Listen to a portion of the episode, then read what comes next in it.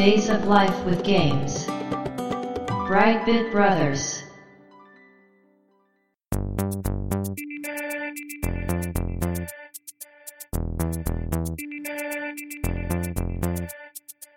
どうも、1P 川崎です。どうも、2P 長谷川です。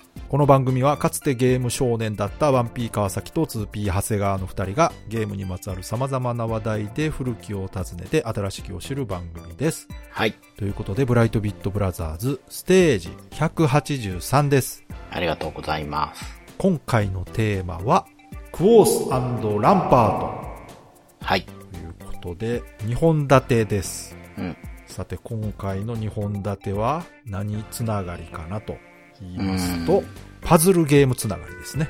そうですね。うん。はい。まあ、厳密に言うとパズルゲームなのかという。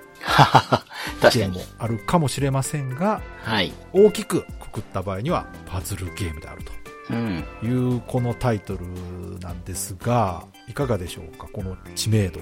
うーん。クオースの方がちょっとあるのかなとなるほど。思うんですうがー。んそうかもしれないですね。うん。ちなみに、クォースははい。ファミコン版ですかねこれは。あー、そうですか、ね。いろいろあるんですかねね。アーケードね。ありますよねはいうん。ちなみにランパートもうん。アーケードとうん。ファミコン版といろいろあります。はい。ありますね。うん、そういう意味でもまあちょっとね似たような感じなんですがそうそうそうそう。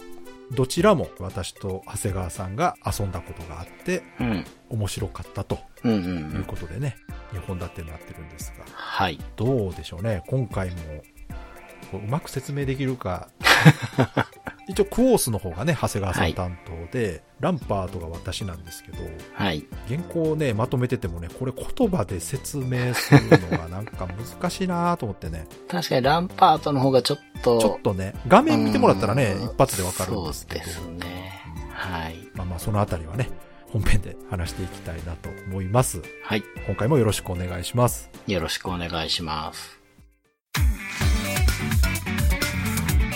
Days of Life with Games. Brightbit Brothers.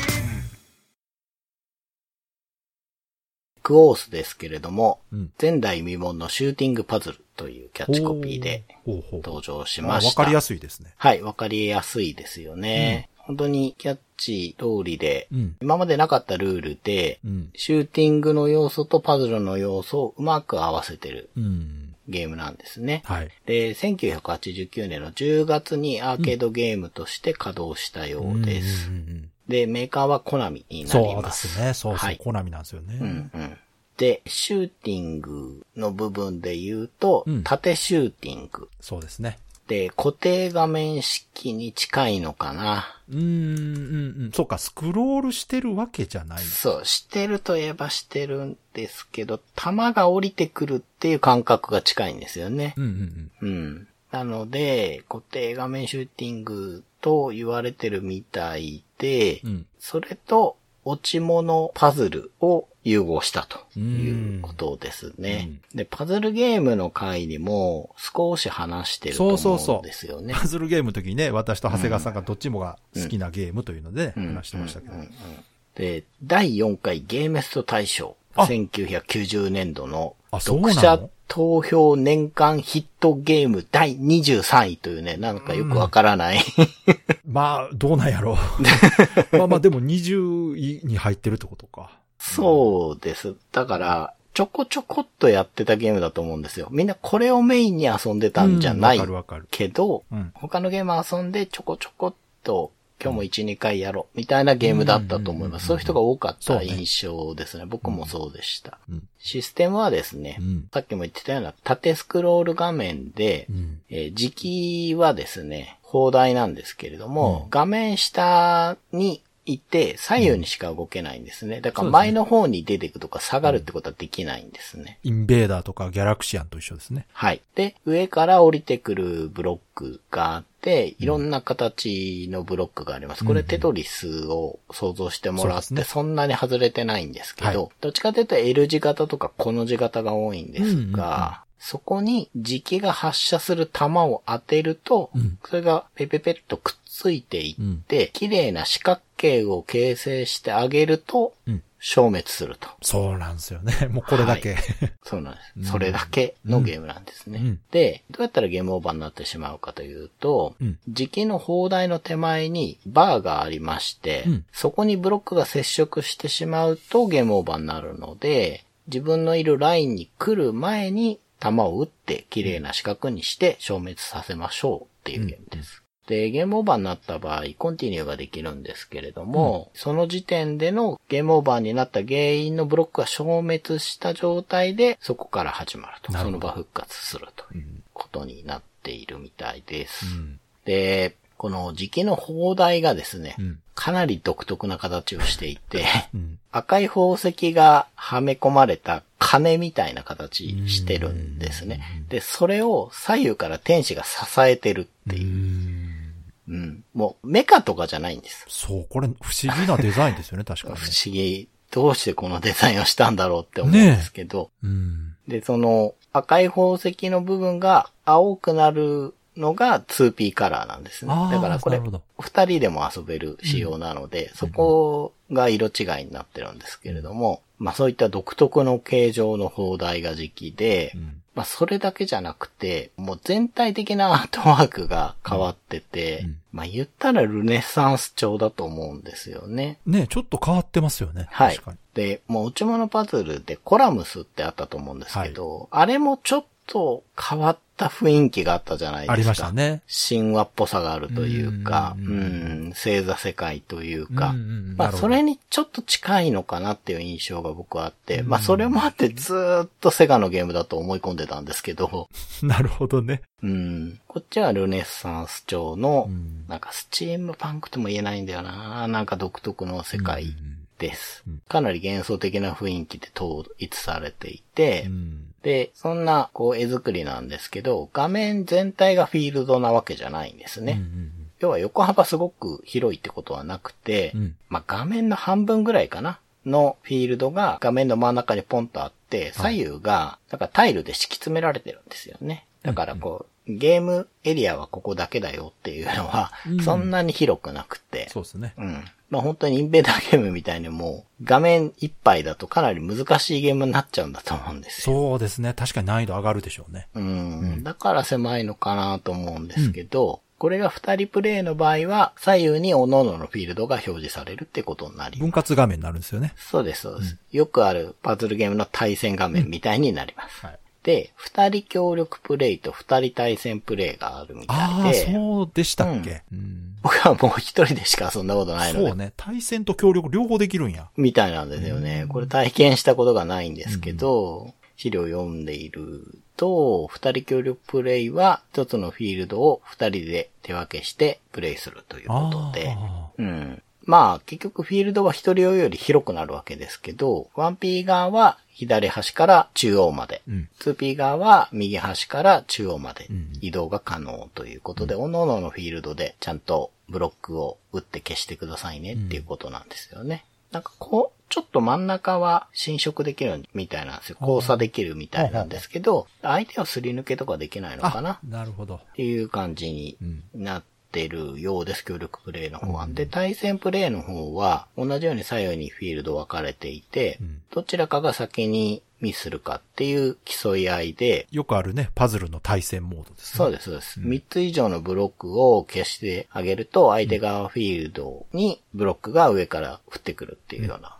作りのようですね。うん。まあ、どうなんだろうな。そんなこともないからわかんないですけど、一人用でも黙々とね、うん遊べて、そうですね。まあ、ちょっと悪く言うと、ずっと同じことしてるって感じはあるんですよ、そ実は。こはね、どうしようもないんですよね。うん、そうそう、どうしようもなないん。かテトリスほどの緊張感がないのよな。ないんです。うんそうだけど、まあ良くも悪くもね、そこがね。そうそうそう、そこが味でもあってそう、うん、なんかね、結構のんびり気楽に遊べるのはいいところだと思い私ます。、テトリスも遊びましたけど、うん。ゲーセンでね、うん最初楽しいけどね、やっぱレベル上がると難しいんですよ、テトうんうんうんリスって。うん。で、あの緊張感がまあ、辛い時もあったんですけど、そうですね。クォーフスはそれがないんですよね。であんまりないですね。うんなんかほんとのんびりしたそう感じがあるゲームで。で、おそらく、チュートリアルとか、まあないんですけどね。うん。何にもなくても遊べるゲームなんですよ。ああ、そうですね。もうテトリスと一緒で。はい。一回ルール分かれば。うん、うん、もう次から、うん。うん。1年間が空いたってすぐ遊べる。あ、それは本当に。今やっても遊べますからね。今やってます全然。まあ、それぐい。らいシンプルなゲームシステムで、まあ、テトリスと同じようなこう気持ちよさがあるといううん、か。うん。うんそうなんですよね。うんだから本当に全く新しいルールのパズルゲームを生み出しているとは思うんですよ。まあね、発想としてはテトリスを逆にしたっていう感じではあるけど、うん、うん。まあそこにどういう発想なのか、シューティングゲームにしたと。いうところが、うんまあ面白いなと思いましたけど。うん、面白いですよね。それをあの絵作りでまとめそう、上げて。あの絵作りは本当謎やけど。そう。うん。で結構曲調ポップでうん。いいんですけどね。で、操作なんですが、はレバーで砲台を左右に移動させて、うんボタンでブロックを発射するってだけでしかないんですけど。本当にインベーダーレベルのシンプルさですよね。そうですね。うんで、弾は一応4連射まで可能ってことなんですけど。ああ、そうでしたっけ？はい。で、あとですね、レバーを上に入れてあげると、うんブロックの効果が速くなるんだそうああ、テトリスと一緒や。うん、うん。まあ、これだけなんですけど、ブロックの消滅に、まあ、多少ルールがあってですね、うんうんブロックの形はいくつか種類があるんですけど、うんどれも、弾を4つくっつければ完全な四角になるような形状らしいです。なるほど。だから4連射なのか。そうです、そうです。4連射でペペペって打って消して、ペペペって打って消してみたいな、そうか、リズムでやってほしいんだと思そう、うんです。そのリズムよ。確かに。うん。慣れてくるとそういう感じで遊べるんですよね。はい。うん。そうなんですよね。あれ気持ちいいんですよね、あれが、ね。気持ちいいですね。うん。まあ、その4連射をうまく使って、足りないとこを埋めてあげて、長方形か正方形を作ってあげて、消し去りましょうと。で、ブロックが消滅するときにうん、画面が停止する演出があるんですよね。ああ、そうか。そう、ちょっと止まるんですよう。んうんうん。で、ぷわって消えていくので、あれがうんうんうん。結構気持ちよさを助けてるというか、ね、そうねその演出してるというか。格闘ゲームでいうところのヒットストップ的な。そうそうそう。うん確かにそうですね。うん。で、75ブロックごとにはい、銀のブロックっていうのが出てきて、うんそれを消すと画面上の全ブロックが消えるっていうね。あそんなのあったんですか？ボム的なのが。はいはい。ー確かにまあなんか消えるブロックがいたなと思ってたんですけど。全然意識してなかったそう。一応ね、法則があるんだそうです。75ブロックっていうね。うん。だって、レベルが上がると、うん。お邪魔キャラが出てくるとかないですもんね、あの。ないと思いますね。延々と同じことやってるような感じはあるんですけど、背景にうん。何面って出てるんじゃなかったかな。うんローマ数字だったかななんか出てて、で、全9面なのかな ?9 面の最後うんに、金のブロックっていうのが出てくるんですってほうほ。うで、それを消すとうん、スタッフロールが流れる。あ、じゃあエンディングがあるんや。あるんですね。そうなんです。じゃあ、もしかしてストーリーがあるあれ？そうなんです。やっぱり実はあるんです。やっぱりか。いや、だって、その、いわゆる天使のデザインとかあるから、はい。え、今回もしかしてそのストーリー聞けるんですか？そうなんですけど。ぜひぜひ。はい。ストーリーはですね、うん。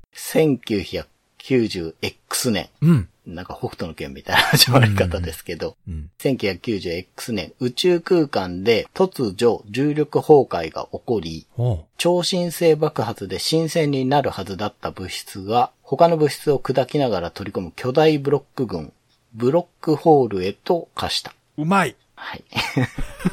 翌年、そのブロック群が地球に向かっていることがわかる。うんクオースと名付けられた巨大ブロック群を分析すると、同様の物質をぶつけると融合し、四角形になって消滅することが判明した。なるほど。クオース殲滅を目的に、ブロック射出ロケットが宇宙へと旅立った。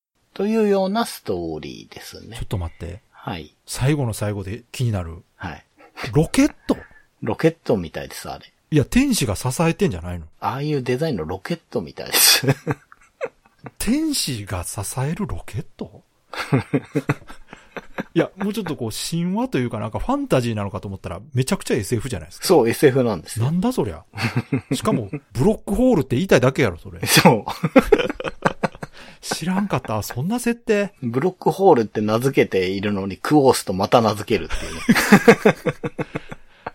面白いな。そう、ストーリーがね、あったんですよあ、そう。ね。はいや、てっきり、その天使が出てきて、こう、何か助けてくれてるとか、うんうんそういうことかと思ったら、ね、なんか産業革命の時代みたいな感じかなっていう絵作りじゃないですか、あれ。SF やがな。そう SF なんですよ。まあまあ、後付けなんでしょうけどね。うんうん。おそらく、まず発想があってね、はいゲームシステムから作ったでしょうけど。はい。なので、その木のブロックを消した後のスタッフロールの時の背景に、このブロック群が飛んでる映像が出るんじゃなかったかな。うん。うんうんで、スタッフロールが終わったらまた最初から始まるというね、ね。ことになってるんですけど、うんうんうん。だから同じことの繰り返しではあるんですけど、一応スタッフロールもあるし、いいですね。うん。大きいブロックほど消すと高得点になるうん。うん。んですけど、うんその時期のショットでわざと四角を作らずに、うんうんこう意図的に大きくして四角にして消したりしても、点がちゃんと高くなる仕組みらしいので、あ、そうか、それがあるおかげでハイスコアを狙うと、はい。難易度が上がるってことがはい。起きるわけや。なるほどね。うん。よくできてるじゃないですか。そうなんですよ。ちゃんとね、そういうゲームとしてのうん。やり込み要素っていうものもうんうん。作られているんだなと思いましたねうん。で、まあストーリーがあったこともちょっとした驚きだったんですけど、はい今回調べてみて、うん。結構ね、特徴的なサウンドを作られているのが、はい。半沢和夫さんという方なんですけれども、この人別名義がいくつもあるんですけれども、はは。この方、コナミ時代には、うん。まあ、クオースの他に、うん。過去僕がお話ししたパンクショットはい。の BGM、サウンド担当されていて、あと、アーケードのザ・シンプソンズとか、うんバッケオフェアとかうん。も担当されていて、あ、そうなのはい。ゲームボーイのドラキュラ伝説とかにも関わってるようなんですけれども、その後ですね、うん。トレジャーに移籍しまして、まあ、トレジャーってね、コナミの人たちで作った会社なので、はい。そのトレジャー在籍時には、うん。ガンスターヒーローズ、お。悠々白書、魔境統一戦、あら、まあ。エイリアンソルジャーなど、すごいすごい。はい、トレジャーのゲームのサウンドをいっぱいやってる方なんです、すごいじゃないですか。うん。へえ。そうなんですよね。で、まあ今はフリーなのかな、うんうん。まあいろいろやられてるようなんですけど、はい他にもですね、このクオースに関わっている方の中に、うん後にレイディアントシルバーガンとかイカルガを企画される、うん。井内博さんという方が。いらっしゃって、この方がコナミに入社後初めて関わったゲームがクオースだったっえていうえようなことが調べてたら出てきてまして。すごい。じゃあ、はいちゃんとその、シューティングの方にも繋がってるんですね。そうですね。へえ。うん、まあ、どんなね、クオスでお仕事担当されたのか、あまあ確かにねわからないそうですねなグラフィックの方だったみたいなんですけれども、そういう方たちが。関わっていたといううんクオースですけれども、現在遊ぼうとすると、はい。PS4 とかスイッチのアーケードアーカイブスでえ、出ているようなので、あ、そうなの？はい、それがいいのかなと思いますね。単品で出てるってこと？そうだと思います。んはい。あ、それはいいですね。うん。まあ、ファミコン版がね、うん。任天堂オンラインにでも入ってくれたらね。ああ、それね入るかな、それ。そこまでメジャーじゃないか。うん、僕は 3DS でゲームボーイ版を500円ぐらいで買ったあ、覚えがあるんですゲームボーイ版ありましたね。うんそうなんです。モノクロでもできちゃうんで、この確かにね うん。まあでもやっぱアーケード版のあの感じが一番気持ちよかった気がするけどな。うん。うん、ファミコン版もね、よくできてましたけど。うんうん。まあとりあえず本当シンプルですけど、はい。まあ気持ちのいいゲームですよね。うんうん。ポコポコ打って、はい。四角になったら消えるっていう、本当にそれだけなんですけど。はい。たまにね、この、なんか打ち上げタイプのパズルってあって、はいはい。マジカルドロップとかね。はいパズルボブルもそうですね。打ち上げ式。あと、メテオスとかもそうかな。ああそうねはい。そうそう多分元祖なんじゃないかなと思いますね。ですねクオースがね。しかも一番シンプルですね。そうです、そうです。本当にね、面白いゲームだと思います。そうですね。一度遊んだことない方も、うん。触ったらすぐわかるんでね、ゲーうん、ムルール。うん。ぜひ、機会があれば遊んでみてください。Days of Life with Games. Brightbit Brothers. ランパートの方なんですけど、はい。こちらはね、1990年にうん。アーケード版が出てまして、はい。で、これが当たりゲームズから出てますね。はい。当然、アメリカでリリースされてるんですが、翌年の1991年に日本国内でも稼働しております。はい。で、その時のメーカーはナムコです。うーん。なので日本版のアーケードのうん。ランパートはナムコです。あ、そうでしたっけ。うーん。ナムコがね、代理店として正規輸入して稼働していたとなるほど、なるほど。いうことですね。うん。で、その日本国内でアーケードが稼働していた同じ年の11月29日にファミコン版としてはい発売されます。うんうん。で、これ、まあ最初言ったみたいにパズルゲームというジャンルなんですけど、うん。なんと言いますか、他のどのパズルゲームとも。違うんですけど、はい。何が一番近いと言われたらテトリスなんですよ。ああ、うーん。そうですね。ただ、この説明でも全く伝わらないと思うんですけど、そうです。ね、テトリスって言われるとどうしても落ち物、そうそうそう、そうですね。ゲームをね、想像すると思うんですが、うん全くそういうゲームじゃないんですね。うん。もうちょっと詳しいジャンル説明をするとするならば、はい。パズルプラスシューティングうん。プラスタワーディフェンスプラスストラテジーという、ああ。あ、そうか。タワーディフェンスってこういうことですか。そうです。はあ今となっては。ね、タワーディフェンスってスマホゲーとかではい、はい。メジャーなジャンルになりましたけど、なんかが攻めてきて、それを守るみたいな感じそうですね。かだから自分は動かずに、そこに何か武器なり、何かを設置して。迫ってくる敵を撃退するというのがタワーディフェンスとなるほど、なるほど。いう定義なので、はい。おそらく当てはまると思う。そうですね。確かに当てはまりますね。で、この4つの要素が入っていると聞くとですね、うん。すごく複雑なイメージになるかもしれないんですが、はい。一度遊べばルールはどなたでも理解できるうん。と思います。これ実際私初めて遊んだのはアーケード版だったんですが、はい。なんじゃろこれと思って遊んだら、うん。すぐにルールは分かってめちゃくちゃ面白いなと思ってうん。遊んでました。いや、僕も全く同じ経験してます。ですよねやっぱり、スト2かな、うんなんか、格ゲー時代にうん、みんなが遊んでるから、すぐ遊べなくて、うん他のを見てた時に見つけて、はい。なんだろうこれと思ってやって、うんすぐルールが飲み込めて、うんいや、これちょっと難しいけど面白いじゃんと思って。で、うん。これね、この感覚って、まずゲーム画面見てもらうと何してるか分かんないですよ。わからないですね。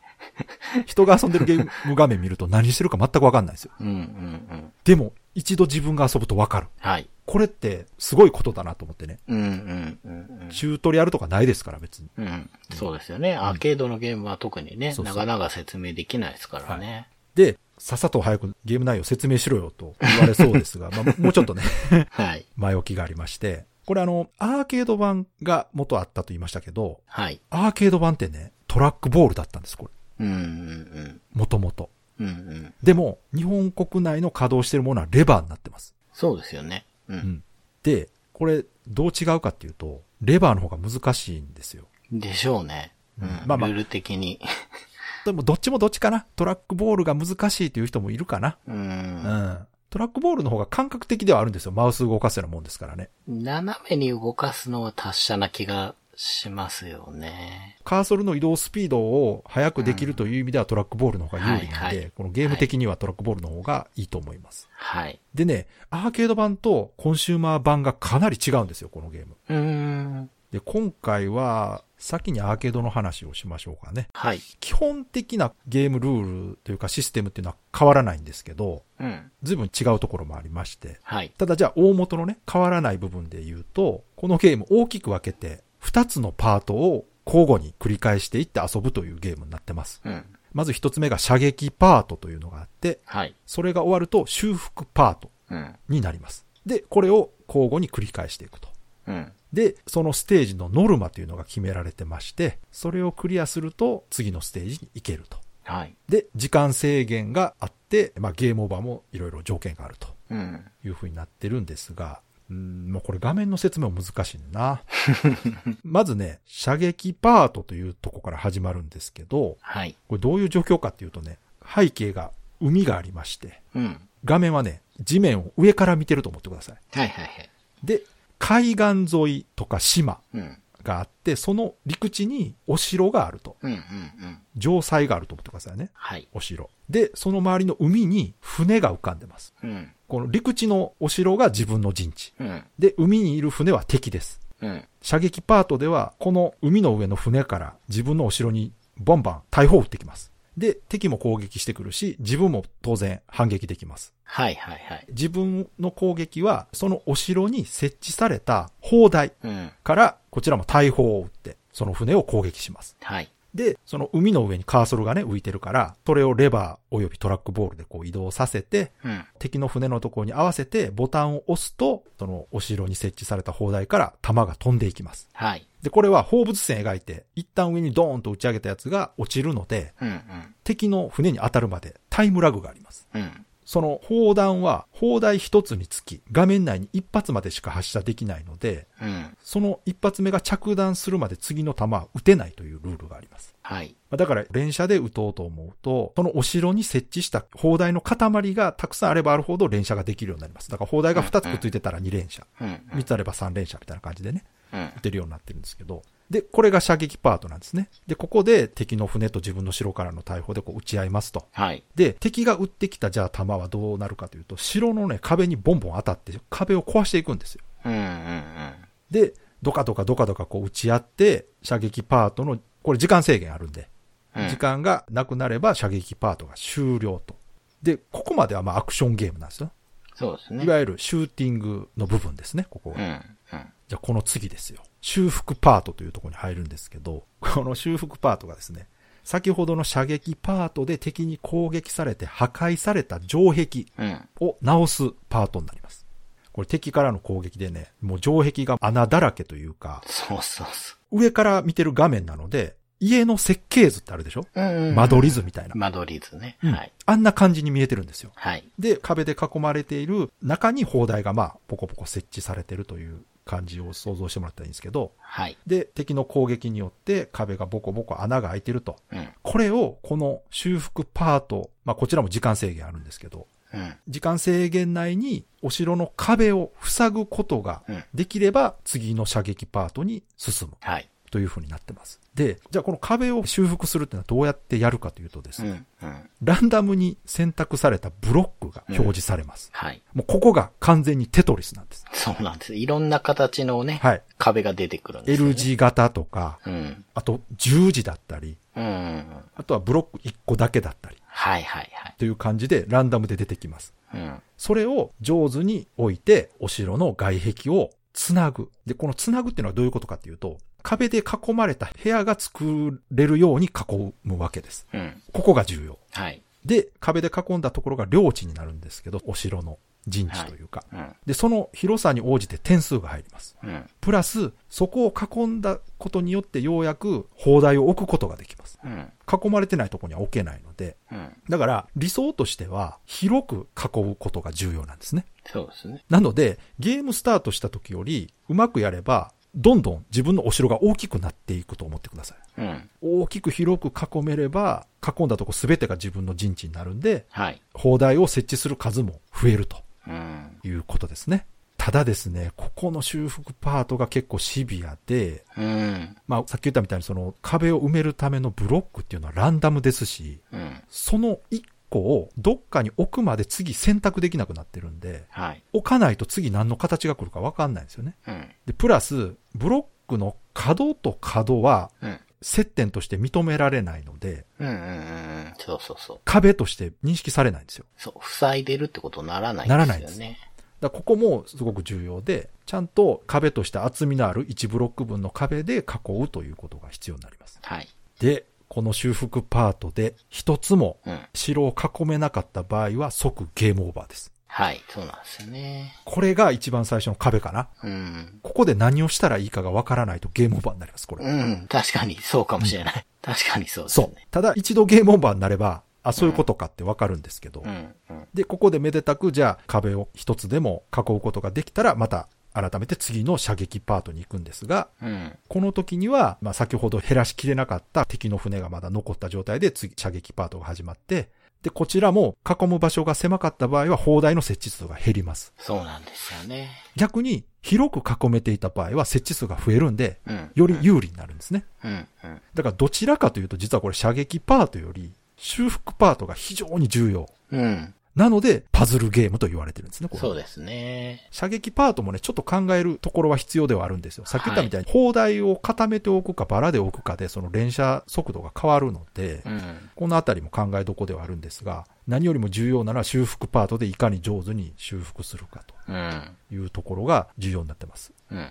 で、まあ、これが一番ベースのシステムな。んですけど、ファミコンとアーケード版の違いっていうのが、アーケード版はですね、今言ったみたいに海から陸に対しての攻撃なんですが、これファミコン版は海がなくなりました。うん。全部陸です。はい。だから陸上戦になってるんですね。うん。で、そのおかげで敵の行動範囲が広くなってるんですね、アーケード版より。なのでファミコン版はですね、大型の敵が直接突進してきて城塞削り取ったりすることも ありますうん。う。ん。ただ、そうやって接近してきた敵は修復パートでうん。壁で囲むと倒せるんです。うん。うん。そうなんですよね。うん自分の陣地内に取り込んじゃうと消えるんですよね。そう。このあたりも結構戦略的で。う。うん。で、敵の種類もね、アーケード版よりファミコン版の方が増えてるんですよ。うん。竜巻が出てきたりとか、うん。うん。倒すと障害物になるゾンビとか、うん。戦車とかね。うん。あとは突進して壁を破壊してくる侍とかもなんかいろいろいるんですよ、ファミコンって。うん。で、アーケード版の方では、これファミコン版では完全に消えてしまった要素の一つとしてね、歩兵っていうのがいるんですよ。はい。アーケード版の時は敵の船が岸に接岸すると、はい。修復パートの時に歩兵が上陸してくるんですよ。うん。うん。で、まあその歩兵も射撃パートで砲弾で倒すこともできるんですけどう、ん。この歩兵ほったらかしにしてると、はい。射撃パートの時に城を壊してくるんですよ。ただ、うん修復パートの時にその歩兵を壁で囲むとうん。倒すことができると。はい。まあだからこのファミコン版で隣接してきた敵と同じなんですけど、うん。で、このね、破壊された城っていうのは次のターンで更地になってしまうんね。うん。だから、どこを直してどこを残すかっていうのもすごく重要で。うん。で、アーケード版のその歩兵がいるところはブロックを置くことができなくなってしまうので、はい。歩兵に接近されすぎると、うん位置取りによってはもう絶対に領地を作れなくて。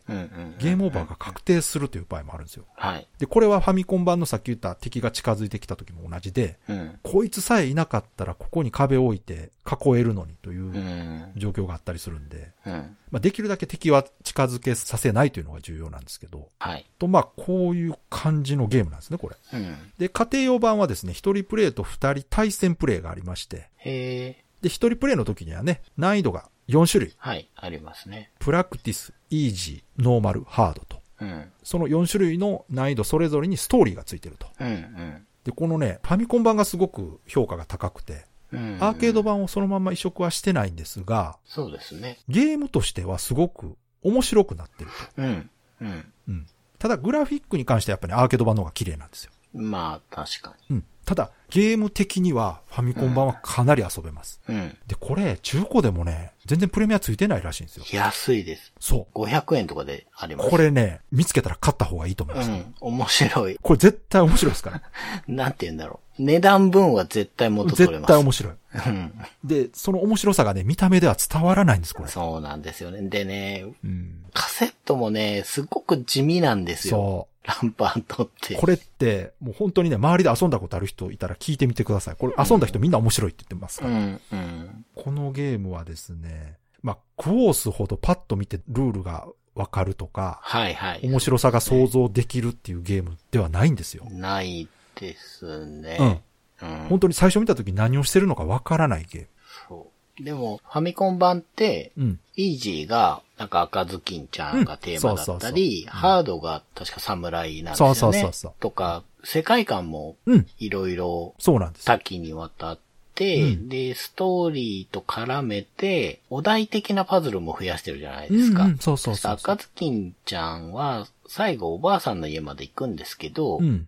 橋がおばあさんの家と自分のエリアとでかかってないんですよ、最初。それが面白いけどね。そう。で、途中でかかるから、そしたらおばあさんの家ごと自分の陣地に取り込むとクリアなんですよ。ね、面白いですよね。そうそう。そうやってそのルールを理解させてるんですね。そうそう。そういうのがね、すごく面白くなりつつ、うん。考えさせて、理解させてくれるから、よくできた移植ですよね。うん。そうなんですよ。だから、その、アーケード版から移植されたことによって、うん。より面白くなってるというタイプのゲームなんですよ、これ。そうですね。うん。うん。アーケード版ってね、ある意味淡々と面繰りしていくだけだったんですけど、はい、はい。フファミコン版は、長谷川さんが言ったみたいに、独自の世界観とストーリーと、うん。あと勝利条件っていうのが設定されてて。それをクリアしていくアクションパズルゲームになってると。うん。うん。これは非常に優秀な移植タイトルだなと。ですね。うん。これ、アーケードの流通はナムコですけど、はいファミコンってコナミですよね。そうなんです。不思議ですよね。はい。まあだから、海外とのそのパイプとかいろいろあるんじゃないですか。あたりとナムコが代理店契約とか結んでたのかもしれないですね、もしかしたらね。でもね、コナミのすごくいい移植だなと思いますね。ね、なぜかというと、この1991年のコナミというのはもう黄金時代のコナミですから。ああ、そうかそうか、確かにそうですね。おそらく優秀な方が移植されたんでしょうね。そうかもしれうない。うんん。ただ、ゲーム自体が非常に地味だったせいで。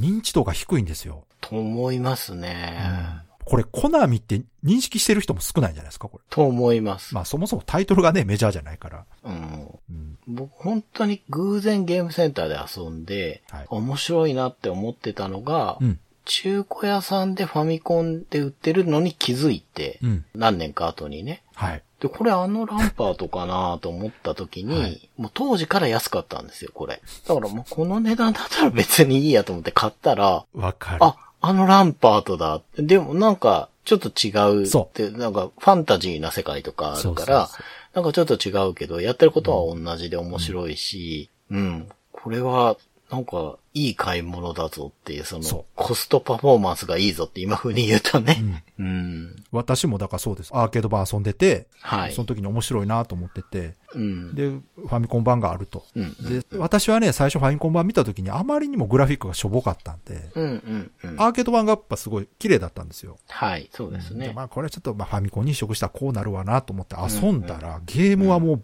断然ファミコン版の方が面白くて。うん。しかも、まあアーケードではそこそこ難易度高かったんで、うん、うん。これが家で何回でも遊べると思って、めっちゃこれ遊べるやんって。まあコスパがいいってね。そうですね。ですそう考えると、ルール的にうん。家庭用向けなのかもしれないですね、うのゲームはね。そうそう。何回も試行錯誤してうん。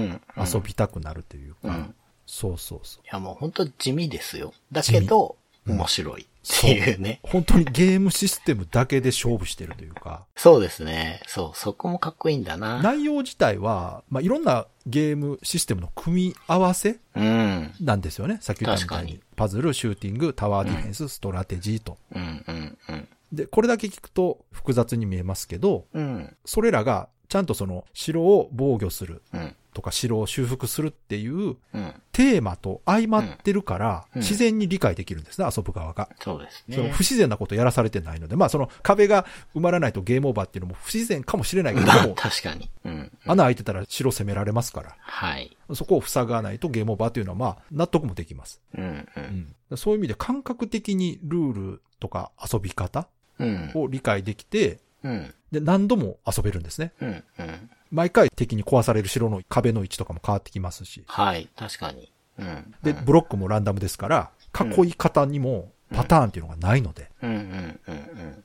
そうなんですよね。自分で砲台を置く位置っていうのもだんだん気をつけてくるというか、そう、ちょっと説明してなかったですけど。下手なとこに置くと壁で囲うのが難しくなっちゃうので、そうそうそう。で、プラス、さっき言ったみたいな放物線で弾が飛んでいくって言いましたけど、はいこれは発射から着地までラグがあるということはですね、うん。城の奥、つまり敵から遠いところに置けば置くほど着弾が遅くなるってことなんですよ。そうですね。確かに。かといって、敵の近くに置くと、敵に壁を壊されて。破壊されやすくなるというデメリットもあると。はい。このあたりが、さっき言ったあの、ストラテジーの部分ですね。戦略的な部分である。だから結構いろいろ考えるところがあって。そうなんですよね。その、うんあえて、ここら辺の壁壊れた方がうん、綺麗に大きくできるなとか、そうそ そういう感覚も何度もやってると出てくるんですよね。まあ、そうやって壊してくれるとは限らないところが難しいんですけど、うーん、そうなんですよね。う。何にしろですね、毎回変化する、うん、まあ、ステージに対応して、その時考えて試行錯誤して、うん、で、その考えがうまくいった時が気持ちいいっていうね。はい、非常になんか、いろんな要素がコンパクトにまとまってて、はい。かつシンプルで遊びやすいゲームなので、ですね。こちらはですね、移植自体はうん。たくさん出てるんですよ。うーん。ファミコン以外にもマスターシステムとか、うん。ゲームボーイ、うん。メガドライブ、うん。うん。うん。ゲームボーイカラー、うん。その後はプレステ2とかキューブ、Xbox、360プレステ3と、あと。PSP でも出てますね。ええ。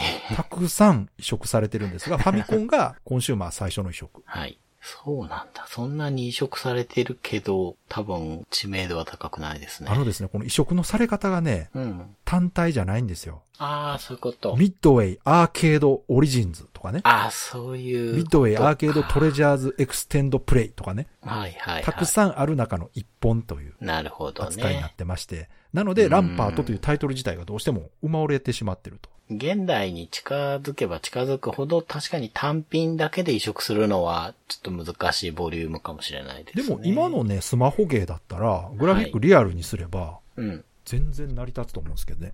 ですよね。むしろ、こういうゲーム今あるよなってある、いうある、そ感じはう。、ある。逆に言うとそれがうん。かなり昔からあったってそうですいうことなんですよね。本当にう。そうですね。うん90年代にあったんだよと。そうそうそう。それで、はい。ルール自体は、うん。まあ一回やれば分かって、うんで、そのルールだけ覚えてればいいんですよ。うん。なん。かいろんなアイテムとかが出てくるから、うん。それをどうするんだっけって、まあ、例えばドルアーガーの塔みたいに、はいこの面はどうやって出すんだっけアイテム、みたいなことは覚えなくていいんですよ、ランパートは。はい基本だけ覚えればいいから、これもクオースと一緒で、そうですね。何十年経った今やっても遊べて、僕今日の収録の前に遊んでたんですよ、あそう実は。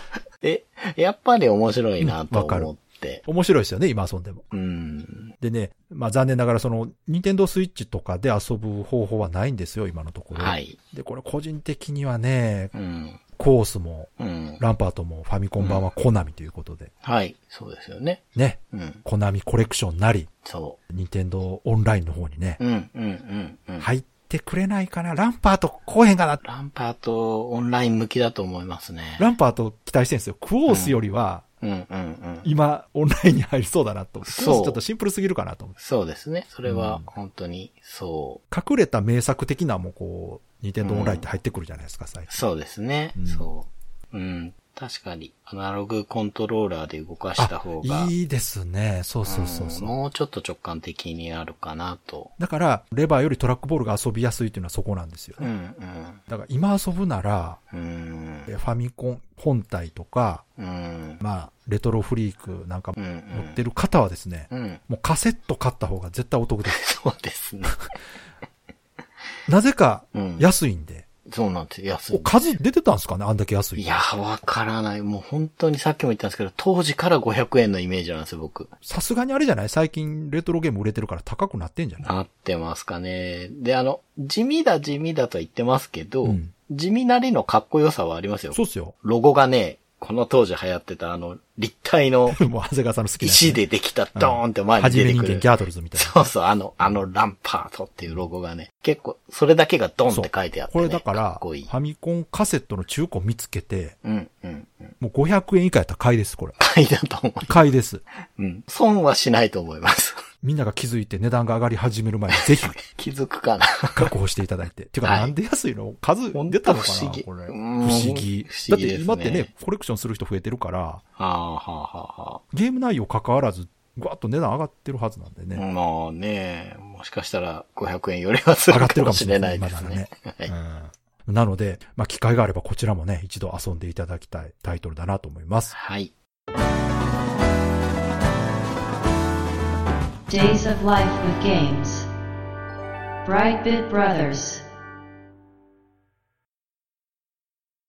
では、そろそろエンディングなんですけども、はい。今回は長谷川さんのレトロゲームプレイレポート、はい。新しいゲームということで、はい。何でしょうか？今回からやっていくのは、はい。1999年11月25日に発売されたゲームで、うん結構最近のものになりますよね。ほうほうほうプレイステーション向けに発売されたうん恋愛シミュレーションゲーム、ときめきメモリアル2をおやっていこうかなと 思います。ついに、え？んレトロゲームプレイレポートでやってしまう。うん。なんか、最近、ありがたいことに、うん。ビビブロスを聞いて、はいときメモをやってくださっているリスナーさんが多いなと思うんですよ。あれ、多いですよね。多いですよね、最近。本当ね、ときメモ3をやってらっしゃる方だったり、ね、ときメモ4の回やった後ぐらいになぜか急にブレイクして。そう、そうなんです。で、ね本当に最近実際遊んでるっていう方が多くいや、て本当、私はもうめちゃくちゃ嬉しくて、うん、この令和の時代にときメモの話こんなできる日が来るとは思わなかったんで。そうなんです。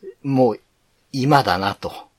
やっていこうと。まあ、あの、はい。今回ね、うんコナミのゲームの話してましたし、まあちょっと、本当最近長いロープレが続いてたこともあって、うんなんかちょっと違うゲームやりたいなと思っていろいろ考えてたんですけど、はいい、や、皆さんやってて、それを発信したね。うん。まあ、主に発信してるのは川崎さんですけど、あの、まあ、その、一緒にやってる BB ブロスのはあはあ 2P がやってないのかっていうのは、ちょっとどうかなと思って。いや、これでも、私気になるのは、今やってる方多いということは、はい。ここで長谷川さんがはい。ゲームレポートするとネタバレになってしまうんじゃないかなと思って。そうなんですよ。だから、うんうんどう話そうかなと思うんですけど、はい。誰か一人攻略して、うん。この子僕、こういうとこ良かったですよ、みたいな感じオッケー。それやな。行きましょう。そう。で行きたいなと。イベント内容とか、うんうん。まあ、そのキャラクターの革新に触れないようなところをね。ああ、いいですね。はい。できるだけやっていこうあ、それいいじゃないですか。と思います。あの、僕もね、うん。川崎さんの丁寧な説明を受けて遊んだわけですけど、4を。ただ、はいネタバレはやっぱりされてなかったのは、すごく良かったとよは思うんかったでしょ。そう。よ私もそのために言いたいところをこう押さえてね。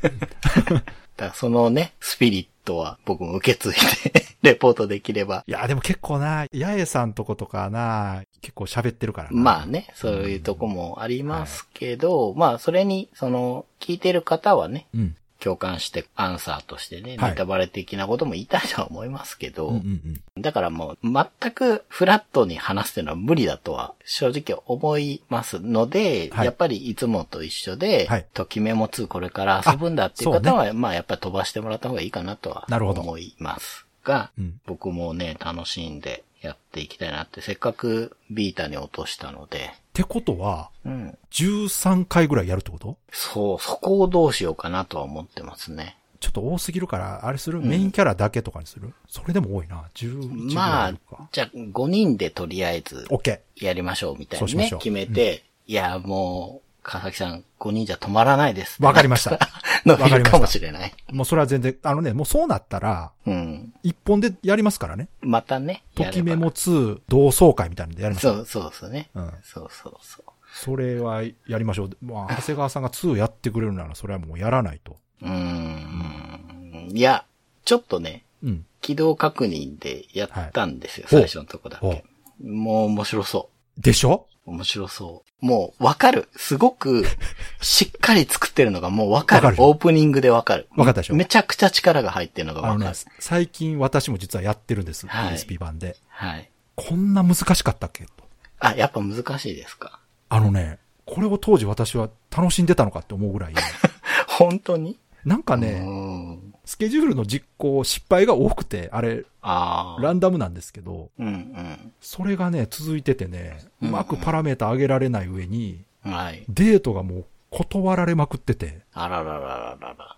え、こんなにときメモ2って難しかったっけって思いながらやってます。今ああ。はい。まっさらな心でやってますね、じゃあ。いや、もうめっちゃ面白いですね。いや本当に何も古くないというか、ああ、はい。すげえですよ、やっぱり。うんうんうんやっぱすごいです。4やった後遊んでも、何のこっちゃないっていうぐらいの。まあまあぜひね、長谷川さんも、はいちょっとそのあたりのはい。意見は聞きたいなと思いますんで。はい。いや、これは楽しみやな。うん。はい。じゃあ次回からはときメモ2ということでね。はい。よろしくお願いしまよろす。しくお願いします。では、いつもの告知をお願いします。はい。ブライトビットブラザーズでは番組に対するご意見、ご感想、あなたのゲームの思い出やゲームにまつわるエピソードなどお便りお待ちしています。ホームページ右側のメールフォームや番組の X アカウントへの DM などでお送りください。ポストの場合は、ハッシュタグ BB ブロス。BB がアルファベットでブロスがカタカナをつけていただけると見つけやすくて助かります。よかったら番組 X アカウントをフォローしてください。よろしくお願いします。よろしくお願いします。ということで、今回は、クォースランパートでした。はい。いや、なんかくしくも、コナミ特集みたいになってしまいましたけそうです。コナミ祭りで。ど。ね。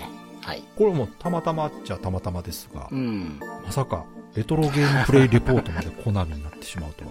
そうですね。もう本当に何にしようかなっていろいろ考えたんですけど、今が一番いいタイミングだと思います。確かに。本当、ね、うちの番組聞いて遊んでる方がいて、それだけでもありがたいんですけど、みんな面白そうなんですよ。楽しんでるんいやで、すよそれはもね。う面白いですよ。で、まあ、ちょっとね、3についてはゴニョゴニョっとした感じで紹介したんですけど、うん。それでも遊んでくれた方が、いや、3でも全然面白いですよと。ね、ときメモ自体初めてだ。はい。3から入ったっていうね、ことになるわけですけど、いや、十分面白いじゃいや、ないですか。そうですよ。だって、3だって、ベースの部分は同じですからね、ときメモそうですでから。すよね。うん変わらないですもんね。で、その方が感じてた不満点も、うん。全くその通りで、ああ、なるほど。3のその良くないところを、うん。やっぱり初めての方でも感じるんだな、そこはと思いましたね、聞いて。はい。はい。いやいや、でも、これからね、うん。ますますときメモが盛り上がっていって、令和なのに。来年ですよ。ああ、そうでした。は何回も言ってますが、い。来年2024年来年がときメモ30周年ですよね。うん。うん。で、うん。何かが起きるということがね、うん。うん。言われてるわけですよ。起きてほしい。まあ、これはですね、もし万が一何かがあった場合も緊急生配信ですから。はい。緊急生配信でもディスコードに集合っつってみんなで。ああ、そういうことですね。ポッドキャストの生ってなんだろうと。ああ、そうそうそう。もうそのはいはいスペースだろうが、ツイキャスだろうが、もうディスコードだろうが何でもいいですけど、もうん。う発表あったその日に緊急配信ですよ。まあもちろん収録もしますけど。うん。楽しみな。ほんと楽しみです。あ、でも、ちょっとね、うん万が一何にもないかもしれないんで、はい。ちょっとこう、期待せず期待して。あ大丈夫ですようん。今までだってずっと期待してなかったですから。うんえ、それは、川崎さんは、ときメモが生まれた時から、ときメモファンなんで、ああ、そうか、そ。れは鍛えられてますけど、僕は最近なので、ああ、そうか。やっぱ期待しちゃいますよ。まあ確かにね。まあ僕、ライブしてほしいなうん。声優さんたち出てきて、喋るの。これね、いろいろね、妄想は膨らむんですが、まあ、はい楽しみにしておきましょはい。う。では、今回も最後まで聞いていただいてありがとうございました。ありがとうございました。